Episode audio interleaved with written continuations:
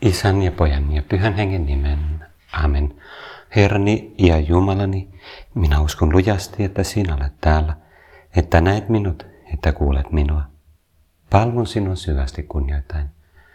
Pyydän sinulta syntieni anteeksi antamista ja armoa tehdä tämän rukoushetki hyödylliseksi. Perisynnytön äitini, pyhä Joosef, isän ja herrani, suojelusenkelini, rukoilkaa puolestani.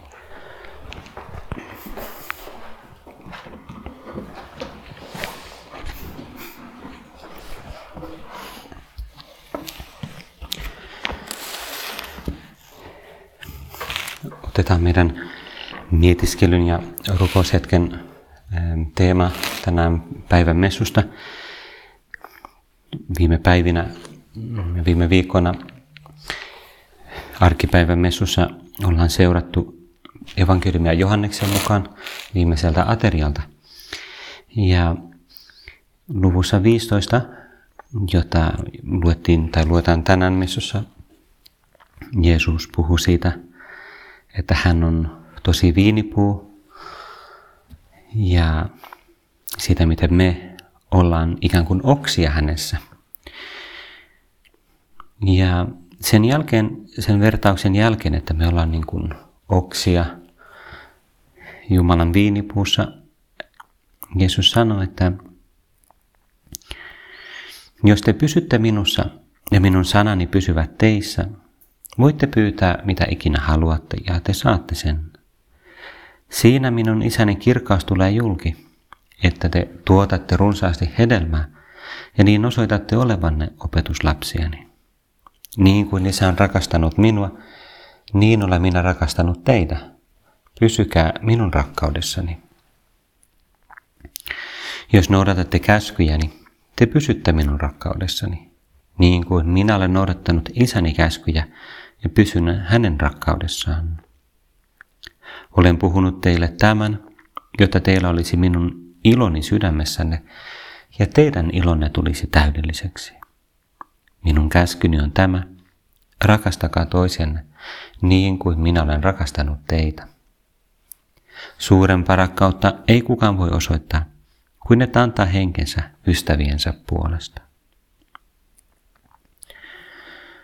Ja se jatkuu vielä, mutta voidaan pysähtyä, pysähtyä het, tähän hetkeksi ja kuunnella, mikä kysyä meidän rukouksessa.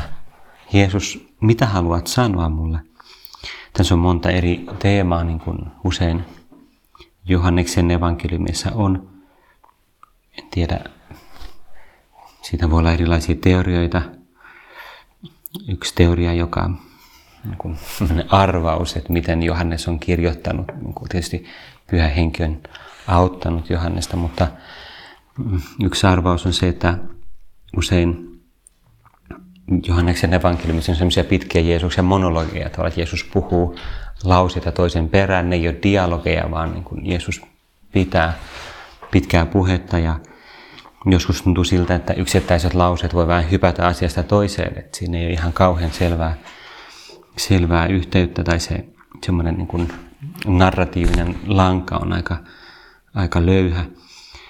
Ähm, yksi mahdollinen selitys sille on se, että ehkä Johannes on jopa kirjoittanut ylös jotain pieniä muistiinpanoja silloin, kun Jeesus on puhunut, ja, mutta se ei ole kirjoittanut niin nopeasti, että se saisi kaikkea ylös. En tiedä, onko tämä ihan niin teoria, mutta jotain sellaista siinä on varmaan tapahtunut, että Jeesus on sanonut enemmän asioita, mutta sitten Johannes on kiteyttänyt niitä ja eikä halunnut myöskään yrittää keksiä jotain omaa narratiivia siihen. Esimerkiksi kun Jeesus sanoi, että jos te pysytte minussa ja minun sanani pysyvät teissä, voitte pyytää mitä ikinä haluatte ja te saatte sen. Sitten tulee ihan seuraavaksi vaan toisen lau, toinen lause, että siinä minun isäni kirkas tulee ilmi, että te tuotatte runsaasti hedelmää ja niin osoitatte olevanne opetuslapsiani. Ja meidän tekisi mieli kysyä, Jeesus, mitä se tarkoittaa, että kaikki mitä me pyydetään, kaikki mitä me halutaan ja me saadaan, jos me pyydetään sitä. Voidaan tulkita niin, että jos me todella pysytään sinussa, niin me halutaan sitä, mitä, mitä sä haluat antaa meille. Mutta mä ajattelin, voitaisiin keskittyä tähän kohtaan, joka on meille hyvin tuttu. Monin tavoin me ollaan varmasti kuultu se, ja se on hyvä, että me ollaan kuultu se, että niin kuin isä on rakastanut minua, olen minä rakastanut teitä, pysykää minun rakkaudessani. Minun käskyni on tämä, rakastakaa toisianne niin kuin minä olen rakastanut teitä.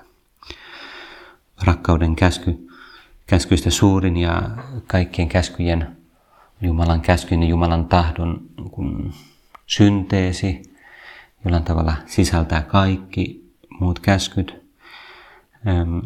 Paavali korostaa ensimmäisessä korintalaiskirjassa, luussa 13, on se hymni rakkaudelle, ja Paavali korostaa siinä, että, että vaikka meillä olisi mitä tahansa muita lahjoja ja kykyjä, ja me oltaisiin todella niin uhrautuvaisia ja osattaisiin puhua kielillä ja profeetoida vaikka mitä, mutta jos meillä ei olisi rakkautta, meillä ei olisi mitään. Kaikki se muu olisi turhaa, hedelmätöntä. Se voisi vain palvella ehkä meidän itsekkyyttä tai turhamaisuutta tai jotain muuta katoavaa, katoavaa päämäärää. Ja kuitenkin ehkä meille, kun mä oletan, että meille kaikille tämä on aika tuttu viesti ja tuttu sanoma, kun me luetaan nämä sanat tai kuullaan ne sanat, niin meille voi tulla vähän semmoinen reaktio, että niin kun, no tämä tunnen jo. Tämä on mulle tuttu pointti. Mitäs niin kuin next? Tavallaan niin kuin semmoinen ää, lääkäri, joka ottaa liikuhihnalla vastaan potilaita ja sitten niin kuin, no seuraava potilas, seuraavaa, next. Niin kuin, ja meille voi tulla vähän sellainen reaktio, että Jeesus, no joo, tämä on kuullut jo ennen, sano jotain uutta. Sano jotain uutta, sano jotain yllättävää. Ja jos näin on, niin ehkä on hyvä hetken, hyvä tilaisuus pysähtyä ja sanoa Jeesukselle, ei, mä haluan kuunnella tämän uudelleen. Nimenomaan sen takia, että jos mulle tulee tämmöinen reaktio, niin ehkä on hyvä, on tarve, mun on tarve uudistua siinä. Ehkä mä ajattelen, että mun reaktio voi olla myös Jeesus. Jeesus, tämä juttu on jo kunnossa. Tämä, niin kun, että mun täytyy rakastaa toisia niin kuin, niin kuin sä olet rakastanut minua, meitä, No tämä on jo hoidossa, no problem. Niin kuin, mitä muuta sä vaadit muuta? Tai mitä muuta sä pyydät muuta? Ja totta kai hienoa, jos se on kunnossa. Mahtavaa. Mutta yksi semmoinen haaste, joka meillä ihmisellä yleensä useimmilla on, että ähm,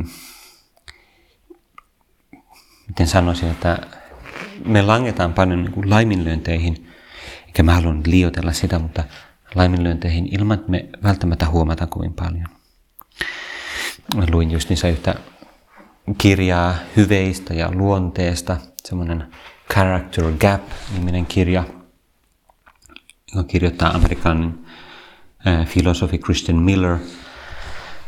Se on semmoinen kuin synteesi tämmöistä positiivisen psykologian tutkimuksesta, luonnetutkimuksesta, hyvetutkimuksesta. Ja siinä alussa se puhuu siitä, että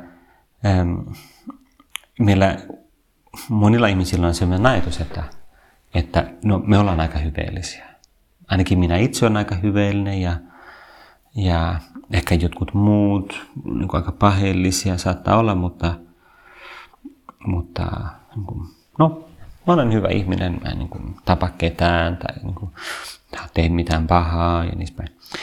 Ja sitten se alkaa käydä läpi niin kuin, tutkimusta siitä, että miten erilaisissa tilanteissa ihmiset harjoittaa eri hyveitä ja, tai saattaa langetta erilaisiin paheisiin. Ja, ja se puhuu niin kuin, rehellisyydestä ja vaikka niin kuin, anteliaisuudesta ja huomaa niin kuin, compassion, niin kuin, myötätuntoisuudesta, erilaisia hyveitä. Ja ja tuo esiin sen, että suurin osa ihmisistä tai sen teesi on se, että suurin osa ihmisistä ei ole erityisen hyveellisiä, eikä erityisen pahallisia, ei kumpaakaan. Niin no, jotain epämääräistä siltä väliltä, johtuen siitä, että niillä on niin kuin yleinen, yleisesti hyvä tahto, mutta ne ei oikeastaan koskaan pyrkinyt myöskään kasvamaan missään erityisen hyveissä, eikä ne huomaa sitä. Niillä on paljon paheita, joita ne ei koskaan tullut ajatelleeksi, koska ehkä niiden ei ole, ne ei tullut esiin millään erityisellä tavalla.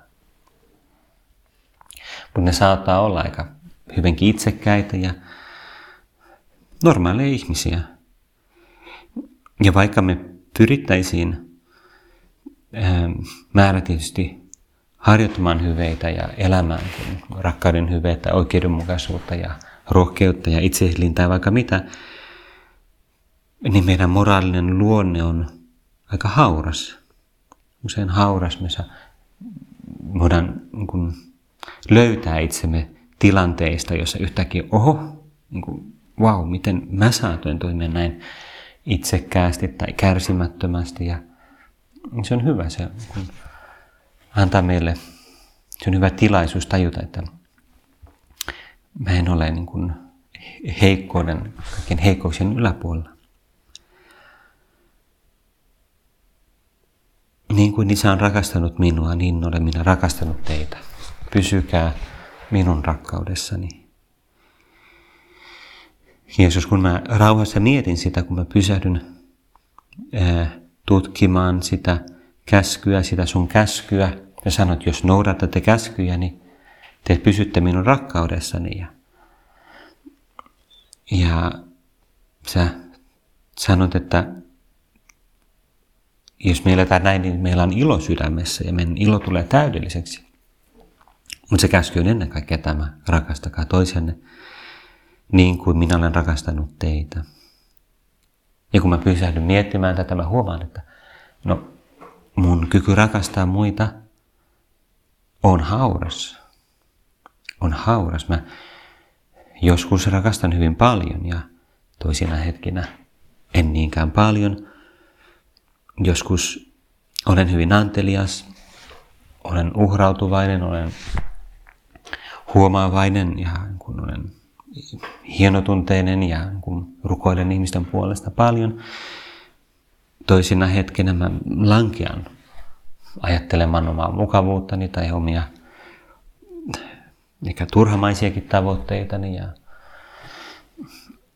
ihan vaan unohdan muut. Tai saatan reagoida hyvin kärsimättömästi, varsinkin jos mä olen väsynyt itse. Ja näin olen, kun tämän asian yläpuolella Jeesus. Mä, mun täytyy usein aloittaa uudelleen. Mitä se tarkoittaa käytännössä, että rakastakaa toisiana niin kuin minä olen rakastanut teitä? Millä tavalla Jeesus on rakastanut meitä? Yksi tapa hahmottaa sitä voisi olla kaksi eri puolta. Yksi on ymmärtäväisyys, kärsivällisyys, rohkaiseminen, rohkaisevaisuus, hellyys. Jos me ajatellaan oikeastaan koko sitä elämää, josta Jeesuksen julkista elämää, josta evankeliumit kertoo ja kuvaa Jeesuksen erilaisia kohtaamisia eri ihmisten kanssa, heikkojen kanssa, sairaiden kanssa, riivattujen kanssa, opetuslasten kanssa, samarialaisen naisen kanssa, Timoteu, äh, Nikodemuksen kanssa, Paavalin kanssa. Kaikissa tulee esiin se, että, että Jeesus, sä haluat heille hyvää. Sä haluat heille hyvää, sä oot hyvin ymmärtäväinen, sä oot hyvin kärsivällinen heidän vikojen kanssa. Sä aina osaat rohkaista.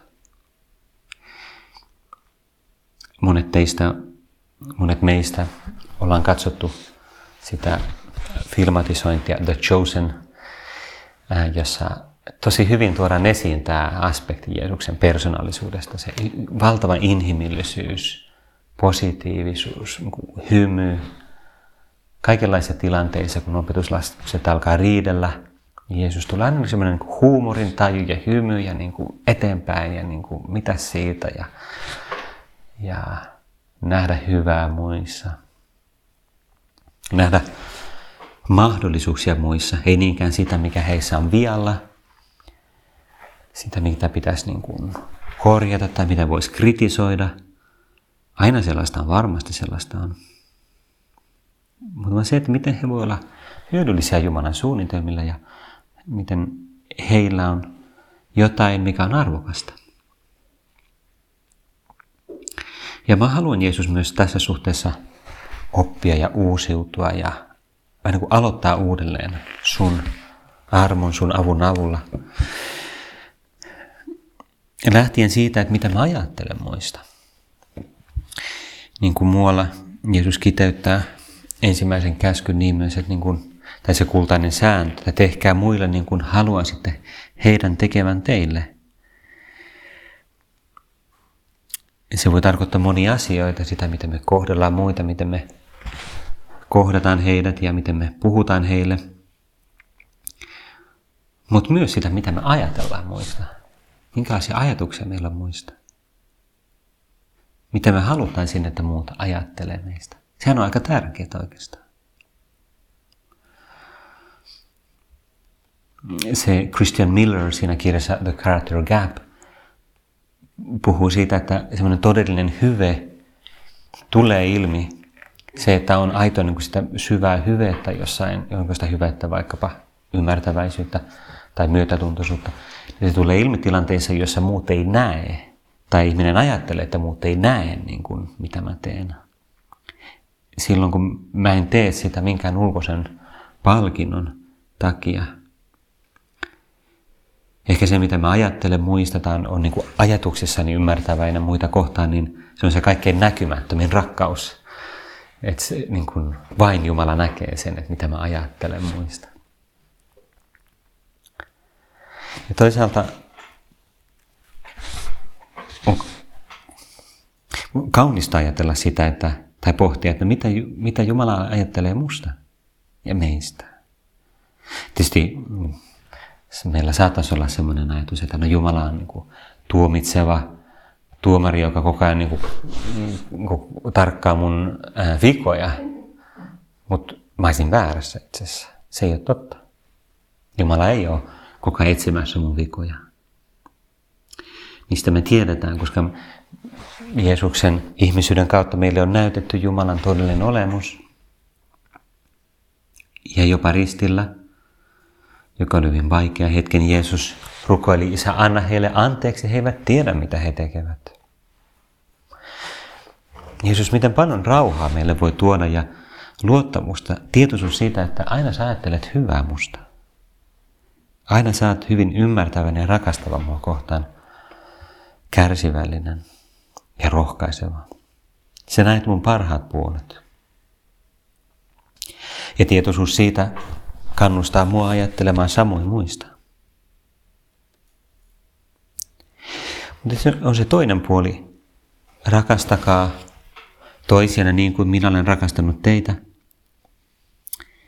Rakkauden niin kuin suurin osoitus, risti,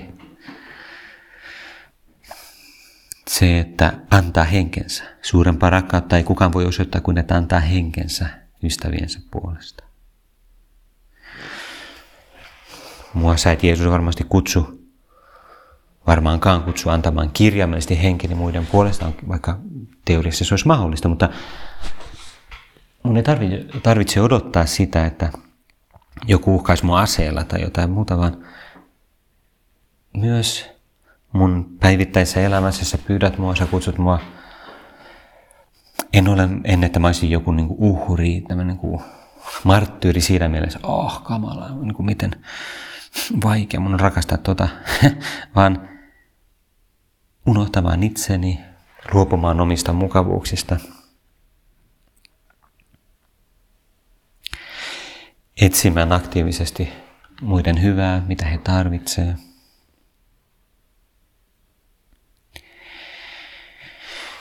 Ja tässä tulee tietysti ehkä erityisesti esiin se rakastamisen vaikeus.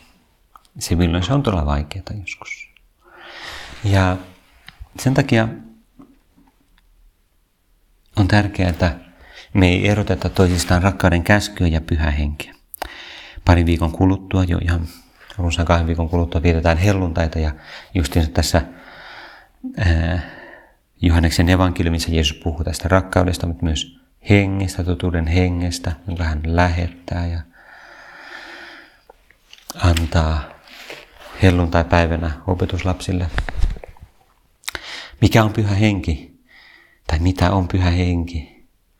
Pyhä henki on pyhän kolminaisuuden kolmas persoona, mutta me voidaan myös ymmärtää se niin kuin teologinen perinne sanoo myös, että pyhä henki on erityisesti Jumalan rakkaus.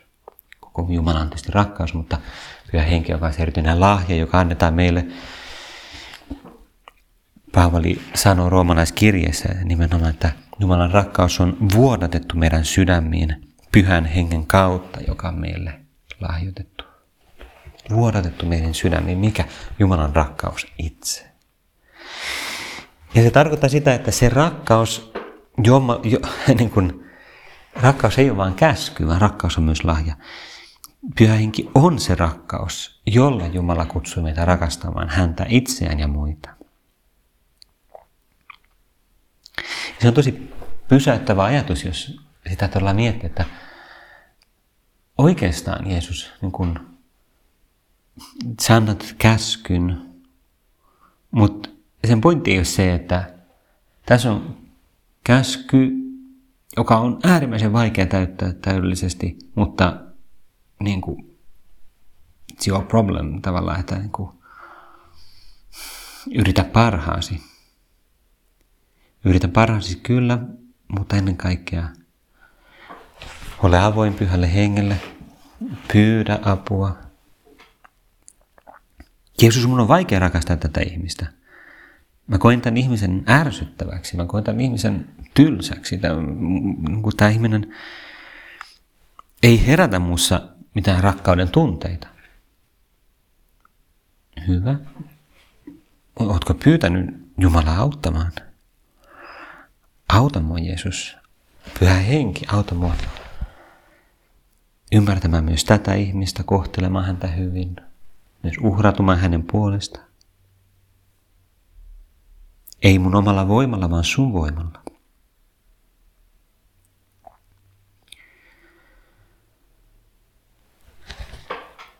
Tänä toukokuun, on toukokuu ja toukokuun aikana myös pyritään elämään erityisen lähellä myös Neitsyt Mariaa, ikään kuin Neitsyt Marian kuukausi.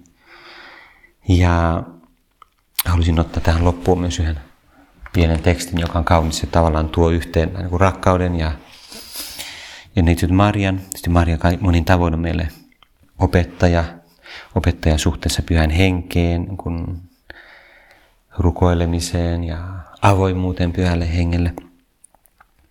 Mutta ennen kaikkea se niin kuin hellyys, ymmärtäväisyys, rohkaisevuus. On semmoinen teksti kuin vanhusten Jumalan näiti. Mä törmäsin siihen viime kesänä, loppukesästä olin kerran Töölön torilla lounaalla yhden ystävän kanssa ja sitten mä olin pukeutuneena, pappina niin kuin, niin kuin yleensä ja sitten semmoinen vanhempi rouva tuli juttelemaan ja osoittautui, että se on, niin kuin, toimi, on toiminut pastorina luterilaisessa kirkossa, erityisesti vanhustyössä, niin kuin tämmöisessä ää, miten se, niin kuin saattohoidossa myös. Ja, ja tota, sitten se halusi jutella ja kysyä, kuka mä olen ja missä, missä seurakunnassa mä olen edespäin. Ja sitten se näytti mulle testin jo, ja, joka oli tämmöinen vanhusten Jumalan näiti ää, Italiasta, italiaksi Nostra Signora della Terza Eta, kolmas ikä, eli niin kuin va, seniori ikä. Ja sen kirkon seinällä oli tämmöinen rukous, joka suomeksi löytyy myös Lyudmila Ulitskajan kirjasta Sielun ruumis, ää, joka on julkaistu ihan viime vuonna.